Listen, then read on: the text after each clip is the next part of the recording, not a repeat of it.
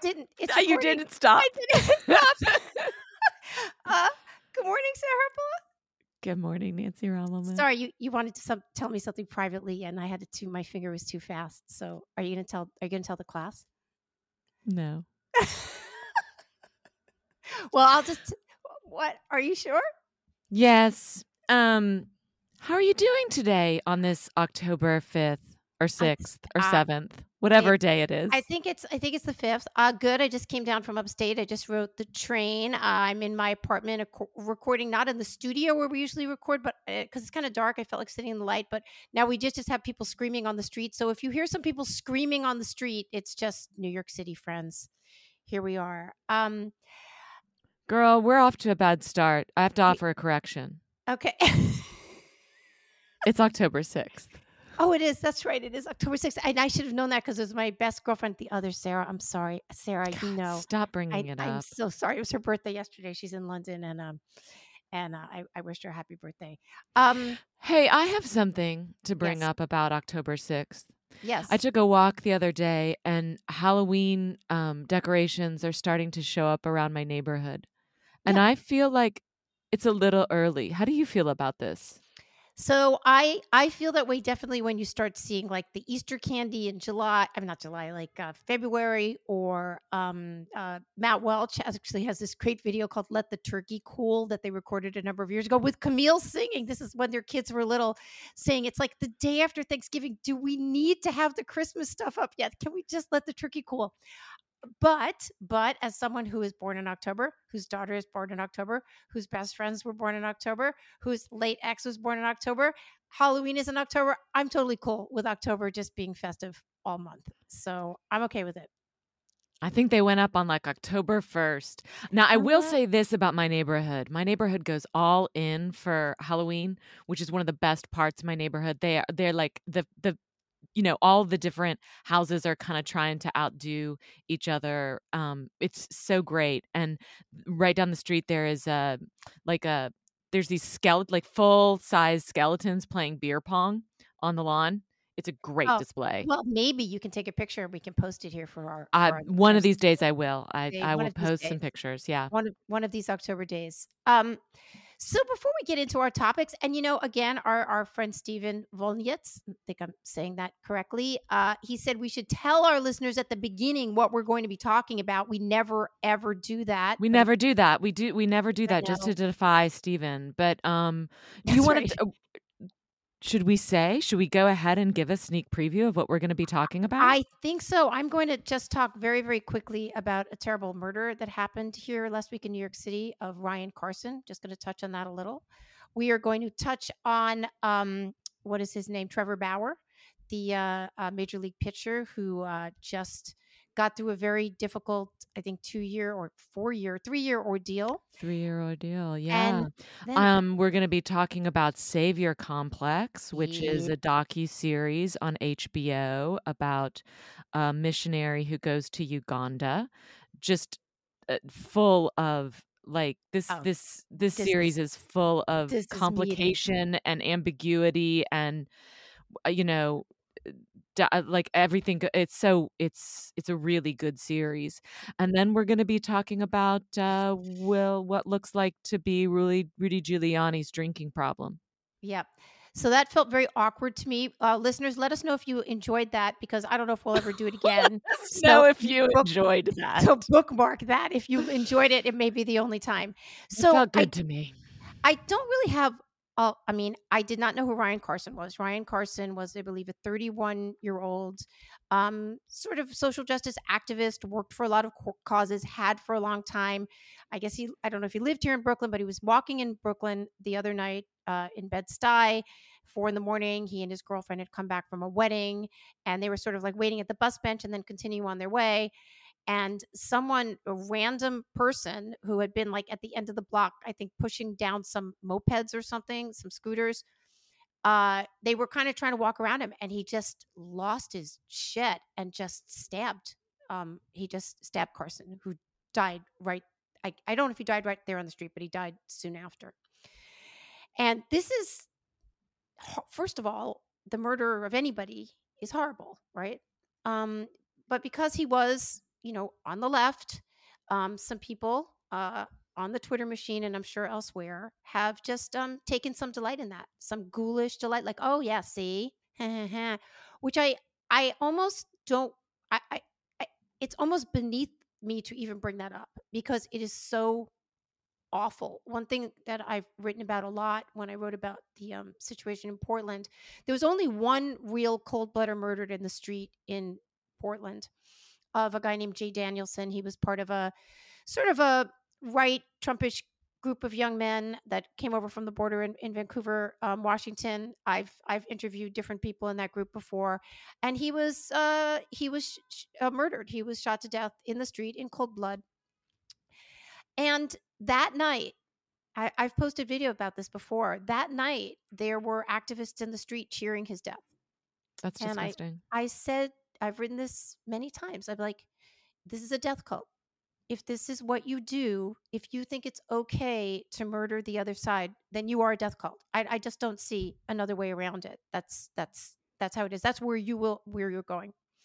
This had particular, um, the story about the activist in Brooklyn had particular thrust because it was captured on a um, surveillance camera of some kind. Yeah. Um, and so there was video of it. So I logged on to Twitter one day. It was the first thing in my feed. I thought, why am I watching this video of a couple sitting at a bench? And then as it went on, I was like, oh God, oh God. And, uh, you know, it was really, it was really upsetting. I didn't want to see that. I am And not and going and it's the the idea that anybody would delight in that is obviously disgusting. I'm I'm not going to put any of their delighted tweets. I'm not going to post the video. It's easily seen, but I'm going I'm mentioning this for a different reason besides the fact that it is tragic. Um so I guess a couple of days later, a GoFundMe was started by his friends and I guess his surviving girlfriend's friends. And it said it was trying to raise twenty thousand dollars. It's already raised. I just checked a little while ago. It's raised sixty three thousand, which, which is what happens. You know, this yeah. happens when you people don't know what to do. They feel moved by it. They want to. But this is this was their pitch. We are a collective of Ryan's close friends reeling from a brutal loss. We are asking for your help on behalf of his partner in easing the burden and stress of this horrifying situation so that we can have space and time to grieve. And remember, Ryan, immediate needs are to offset the costs of working class people taking time off of work to properly mourn. So I had a slight reaction to that. Um, people can raise money for whatever they want absolutely and if you're in a moment where you know this is a national news i can understand why people would give money for this regardless of what side of the political spectrum you are on. I guess my i have a couple of little issues with it i guess. Um, one is uh, grieving is such a personal thing right? Yeah. I, I you you have to deal with it your own way. We've all experienced loss uh, you know you wake up in the morning you're how, how did the sun rise today? How is it possible? I remember when Yeah. when tim's dad died I, I was like how is it possible that the sun rose this morning? Because it doesn't make any sense that we are going to continue going on but we have to go on right? I know you walking is one way you do it working is another way you do it um, um, having drinks or food with friends like there's just a folding a thousand cranes there's just a million ways that people grieve i found it a little i found it a little i don't know maybe it was the language of the activist class but to, the the offset the costs of working class people taking time off of work to properly mourn i found that a bit what do you think I don't know. As you were reading it, you know, I'm sitting there going like, "Yeah, this is really sad." And then when you got to that part, it was like, "Er, er, "What? What? Wait, what? What now?" um, look, I, I, I don't care. I, I, I don't like whatever you want to do. Raise, raise your money. It's not like they're hiding the fact of what they're doing. Um, fine, they can do whatever they want. Do I think it's a little strange? Yeah, I, I, I have no idea. I don't know what I would do in that case. I, I just when uh, Rachel Abraham, I wrote about her, who was she was murdered last year. Um, she had six children, and I her former husband, um, the father of three of her children, started a GoFundMe page, basically to like offset some funeral costs and to you know help with these kids. And GoFundMe took it down and I don't I never could get to the bottom of why, but maybe because it was an active investigation. But basically they raised a few thousand dollars and it got taken down. And I Mm. just checked today to see just my numbers there. And they some friends of hers did start a different GoFundMe to raise five thousand dollars in order to continue building wells, water wells, because this was something that she Rachel did charitably, and it got a total of three thousand dollars. And I I don't know. It's just like it just strikes me as you know who where does where do look again people can give money to whatever they want and i know we are we have to do something when we feel helpless like it's you know it's hard to not do something but i felt i felt it was um i don't know little uh, not the way i would i, I would have sent homemade cookies for sure Yeah, I know. Start your own GoFundMe, Nancy. Yeah, that's right. Um, uh, okay, so we also wanted to talk a minute, a little bit about. Uh, so I wonder, I'm going to take, I'm going to put a 10 second timer here. Okay, everyone, how many people here listening have heard of Trevor Bauer? Ding, ding, ding, ding, ding, ding, ding. I mean, since. I'm the only one listening right now, Okay. um, it's a it's a zero because I had not heard of him. Yeah. Was I supposed to have? Well, I don't know. That's a very interesting question. As journalists, should we have heard about this story? So Yeah, I mean, when I started digging into it, I was like, oh, I vaguely remember this because it had some kind of wild claims about um, him. There was an allegation that he punched this woman in the face, and then there was like real serious choking. And I was like, yeah, this is sounding a little bit familiar. But essentially, Trevor Bauer is, uh, he's a, you know, he was a very, uh, like, hot, big shot, uh, deal for the Dodgers, right? The LA Right, Dodgers. Right. He was with, I can't remember who he was with before the Indians, somebody before he was with the Dodgers, but he was a major league baseball player. He won the Cy Young Award, which is like the award you get when you're the best pitcher. And he was with the Dodgers. And in 2020, he was accused by a woman whose name is, I just wrote it, Lindsey Hill. Lindsey Hill, of um, choking her, raping her, and um, potentially uh, there was there was it, she was said to have had a fractured skull. So what happened when this happened is that the press it was let's remember everyone it was 2020 everybody we were in sort of we were still in prime me too but also 2020 covid and and maybe george floyd because i don't remember i don't remember the month in which he was accused trevor bauer but so this the- is a 2021 incident. Oh, 2021. Oh, why? See, look, see, I'm the bad journalist now. Who's the bad journalist? Me. Um, Yeah, we have to issue a correction. we're, issu- we're issuing it now, though, in real time, real time corrections. So he was then uh, suspended, I don't know, 300 and something games from the major league, which is basically you're in the peak of your career. You're in the peak of your career as an athlete, and you are now being suspended for two years. What does this do to your career? Okay, like, are you going to get those years back? You're not because your body's going to degrade or whatever. It actually then got cut, I think, to 190 something. In the meantime, And then he goes to Japan or something like he that. He goes to Japan and plays in Japan. They've got, you Yeah. know, they, baseball is huge in Japan. Um, but just last week, I think it was apparently, or very right before last week, um, the case basically, the case, okay, this is weird. There never were any charges pressed against Trevor Bauer. He never had any criminal charges pressed against him. But these rumors had come out, and what did the press do? They ran with them. And I heard Matt Welch talking about this on the fifth column this morning. Uh, basically, he was estimating that the LA Times must have run like 10 stories. He said it could have been two, could have been 10. He doesn't exactly remember. Basically, like, you need to get this motherfucker out of here. You need to get him off this team. We need to make a stand because we are not going to have these kind. How many stories like this have we heard? How many times have we seen videos of athletes, you know, punching their wives in the face in an elevator? How many more terrible stories are we going to stand by and allow this to happen? And so the Dodgers did this. And apparently, you know, The Athletic and a lot of other news organizations, this was the story. So he basically was tried in the media. He went and played in Japan. Well, apparently, he sued her. He sued Lindsey Hill for saying these things. She countersued. And this week, everything was dropped.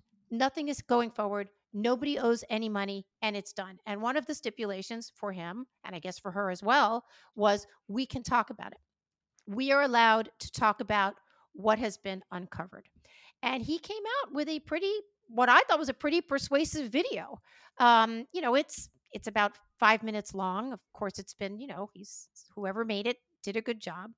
But basically saying none of this ever happened. Oh, and by the way, here are some of the texts that she sent to her friend before we had anything happen. First of all, she had been talking about how she knew he was worth $51 million. And she sends a text saying, Need daddy to choke me out, being an absolute whore in capital letters to try to get in on his 51 million. I, th- okay, so there was that. Uh, do you want to talk about the video? Sure i just want to say that, like, yeah, there's a lot of jaw dropping, um, you know, moments in that video, but I will say after I finished it, I sort of had this dislocated feeling of like, wait, when did these I didn't they're out of context. Like when did yep. these yep. uh text messages come in? What are the context around them? They're all it's all disembodied. Um it it was a little bit like like one of the, the points he makes is that you know she failed to get a restraining order against him. That is significant because like the bar for restraining orders is not terribly high like and you know so it it does look as though the way this thing shook out there wasn't a case here um but i felt a little bit like i don't know i just i kind of was like more questions i had more questions after that video but that's that's exactly what you should have. You yeah. every every journalist that reported on this story should have those questions and those were questions they did not ask in a rush to condemn him. Now apparently our good friend ethan strauss who we adore and we go on his show and he comes on our show so hi ethan. Um, he wrote a great piece about it talking about the fact that trevor bauer was not a well-liked guy. He was not like you know he wasn't a uh, you know a um a Michael Jordan or something. He was just, I guess, sort of like he's MAGA adjacent, MAGA adjacent, kind of douche broy. Like he wasn't well liked, so people, were, I guess, were kind of like poised to not to believe something bad about him, and as well as not stand up for him when this happened. But of course.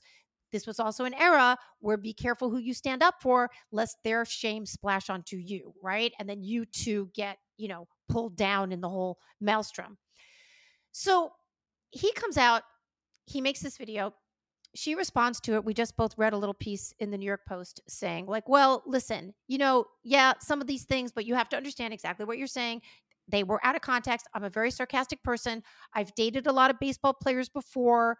And if people know that, and I, when I saw that, I remembered when I was in New Orleans last month reporting, I worked with a photographer who was telling me that her sister, her like her the thing that she does is she dates baseball players. Like she dates. Yeah, yeah, yeah. It's a thing. There's a thing. There's a See, thing. okay, tell me about this. This is I don't so... know that much about it. I just remember I ran a personal essay by somebody that did this at um at Salon, and I can't remember. I just remember it's a thing. Like it's it's, just, it's a deal. Yeah, like you're gonna like go to the games and meet people and and be a be a be on the arm of a of a successful basketball. I just I found it as a as a sort of subculture very interesting actually when i when i talked to photographer i was like i want to meet her i want to meet her friends. Who are these people? Where are they going? yeah, yeah, how do they do this? Right but these are the questions we want to ask. So what happened was these questions were not asked apparently by journalists when this was going down in real time. They were happy for him to fly away and forget about it and and maybe but apparently he is suing the athletic because of hmm. some of their reporting and I, i'm sorry i'm not remembering her name a journalist there who tweeted about him maintaining that he had broken this woman's skull. Yeah, but I think she she deleted that tweet and then he dropped the case. Okay. Oh, oh yeah. I don't know if, but he, I think he is still suing the Athletic. I'm not sure. Could be wrong oh. about that. But um, so it's interesting listening to the fifth column guys, Michael and Matt, this morning talking about this case. It's like how, if you are if you are Trevor Bauer, you have now lost two years of your career. What does this mean? How many endorsements did you pop? Maybe you wouldn't have gotten any endorsements. Maybe he would have broken his arm. Who the hell knows? But potentially, you have lost at the height of your career. You've just won the Cy Young Award. You are now excised.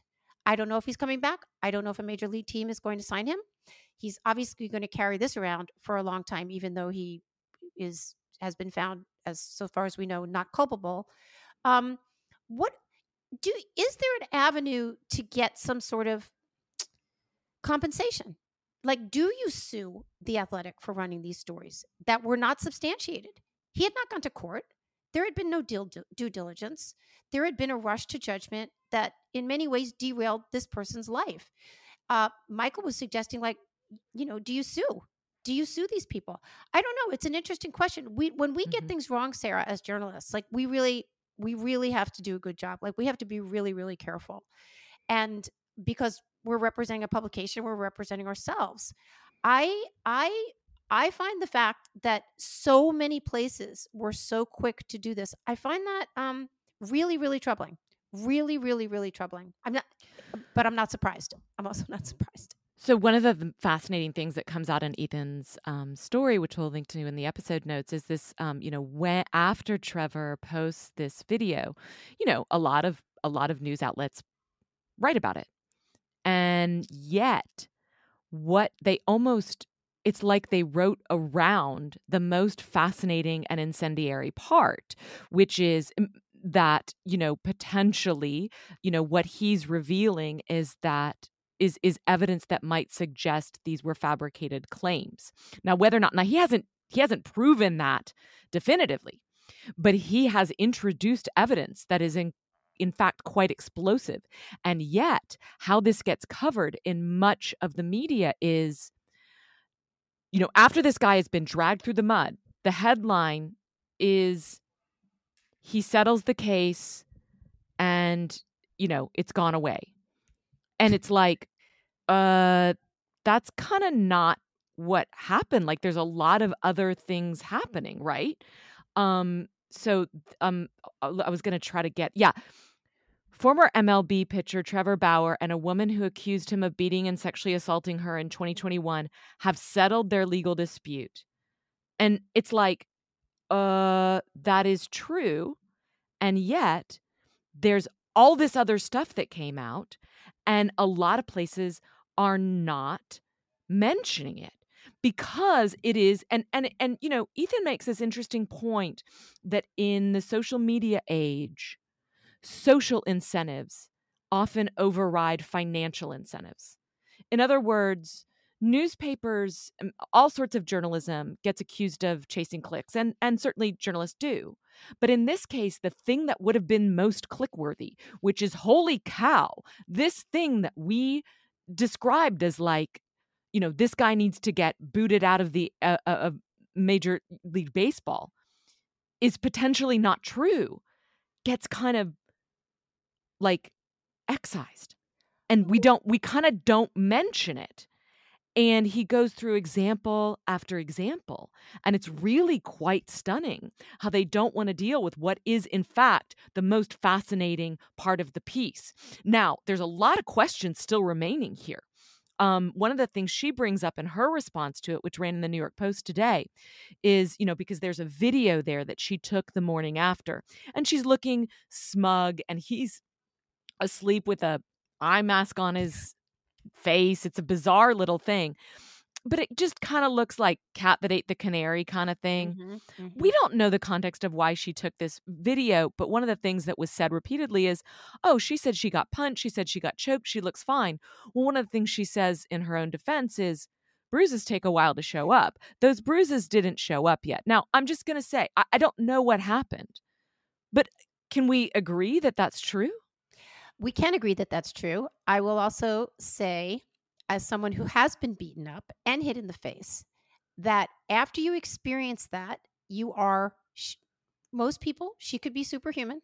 You are shaky, you are afraid, and you are very unsure. Okay.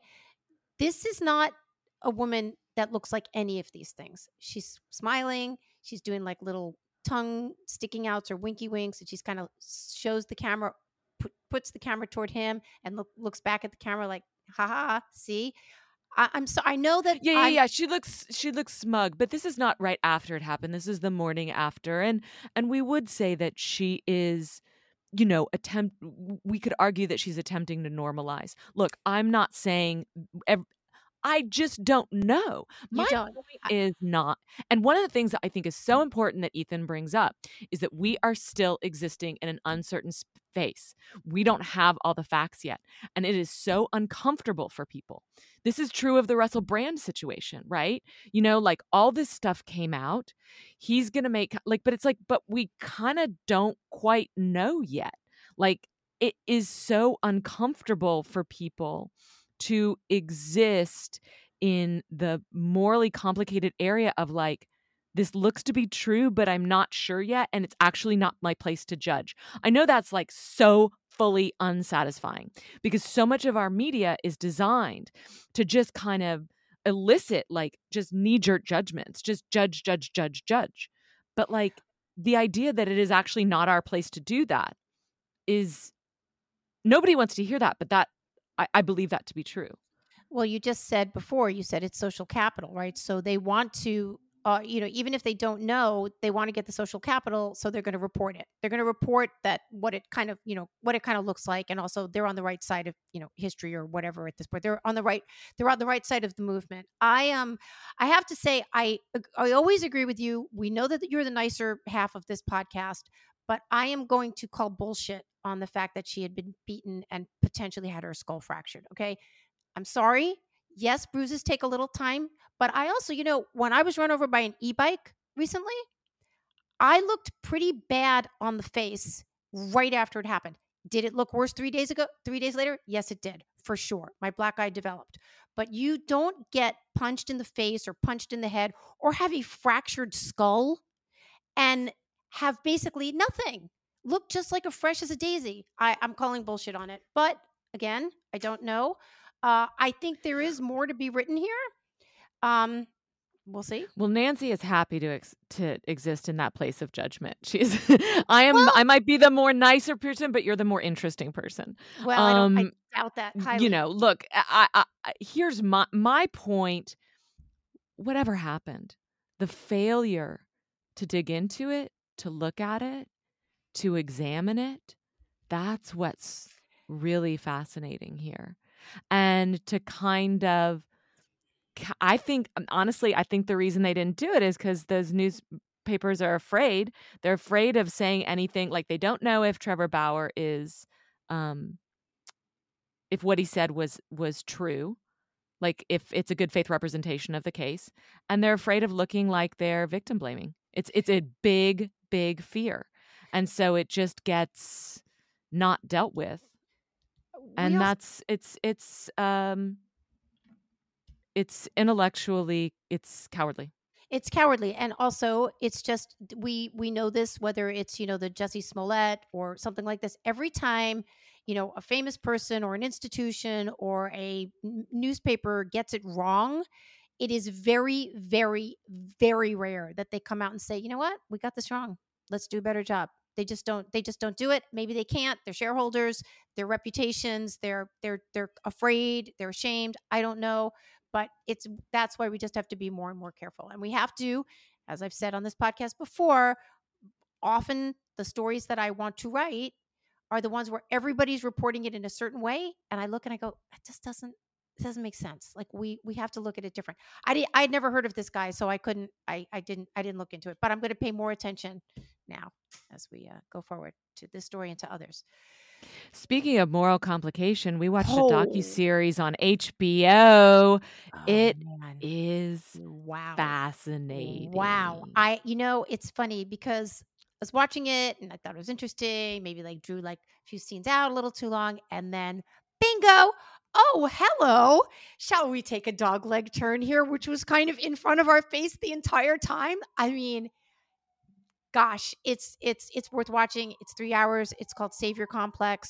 Um, do you want to tee us up for this, Sarah? Or do you want yeah yeah Okay. sure this is by the director jackie jesko um and so this savior complex tells the story of a woman named renee uh she grows up in virginia homeschooled missionary family baptist and at 19 years old she gets how this is how she would describe it called by god um to serve in uganda she goes off to Uganda. I don't think she's ever been outside the country and she just goes to Uganda. I mean, it's really quite an astonishing story. She becomes involved in the missionary community there. Um, she eventually starts running a place called Serving His Children. Now, they start out just feeding kids near the town of Jinja, um, you know, which is near a lot of these you know, kind of mud hut villages, and she's just serving them food, right? They're just lined up. Uh, she's being funded by with money from her church. And you know, meanwhile, she's also like writing her little blog back home about working in in uh, Uganda, and that's that's bringing in money. And it starts out, you know, as a pretty like simple. We're just going to get food to these people, but but what happens is uh, a couple of these kids come in. Um, they they find out that this white woman is running this place, and you know the Ugandan uh, hospitals are are stressed, stressed beyond stressed. You know, I think there's like some I can't remember. There's also, by the way, there's also a New Yorker piece about this by Ariel Levy uh, that ran in 2020 that I read that was really good. Um, so we learned that about you know 90% of the the people that are waiting in these Ugandan hospitals like don't get care. And so at some point three kids come to uh, this woman Renee's care and they're suffering severe malnutrition and it kind of opens up her eyes to this problem that like that like oh my god I've just been like feeding these kids but like there is this greater thing that if some of these like severely malnourished malnourished kids don't get help, they're going to die. And so she starts ramping up her efforts, you know, and what this tracks is her kind of increasingly stepping into a role of a licensed medical professional without having any of that training. And as the demand increases and as her profile increases, and I think you know, as her ego for being able to save these kids and be able to do things that the the uh, Ugandan hospitals might not be able to do. Like she is getting in over her head. Um, one of the things that you know becomes a complicating factor is when uh, you know they start getting these um, these uh, volunteers that come in. She gets a volunteer named Jackie who is um, from you know she's just graduated from nursing school.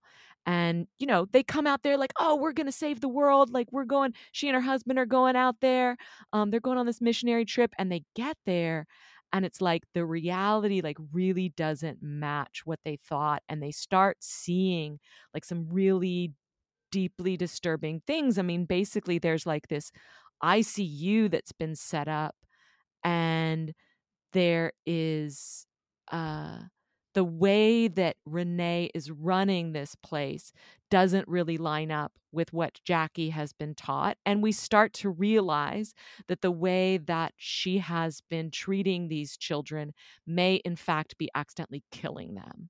Uh, this revolves around an idea called refeeding syndrome, which is the idea that once you introduce IVs into somebody that has severe malnourishment, um, if you if you give them too much liquid too soon, you can shut down their organs.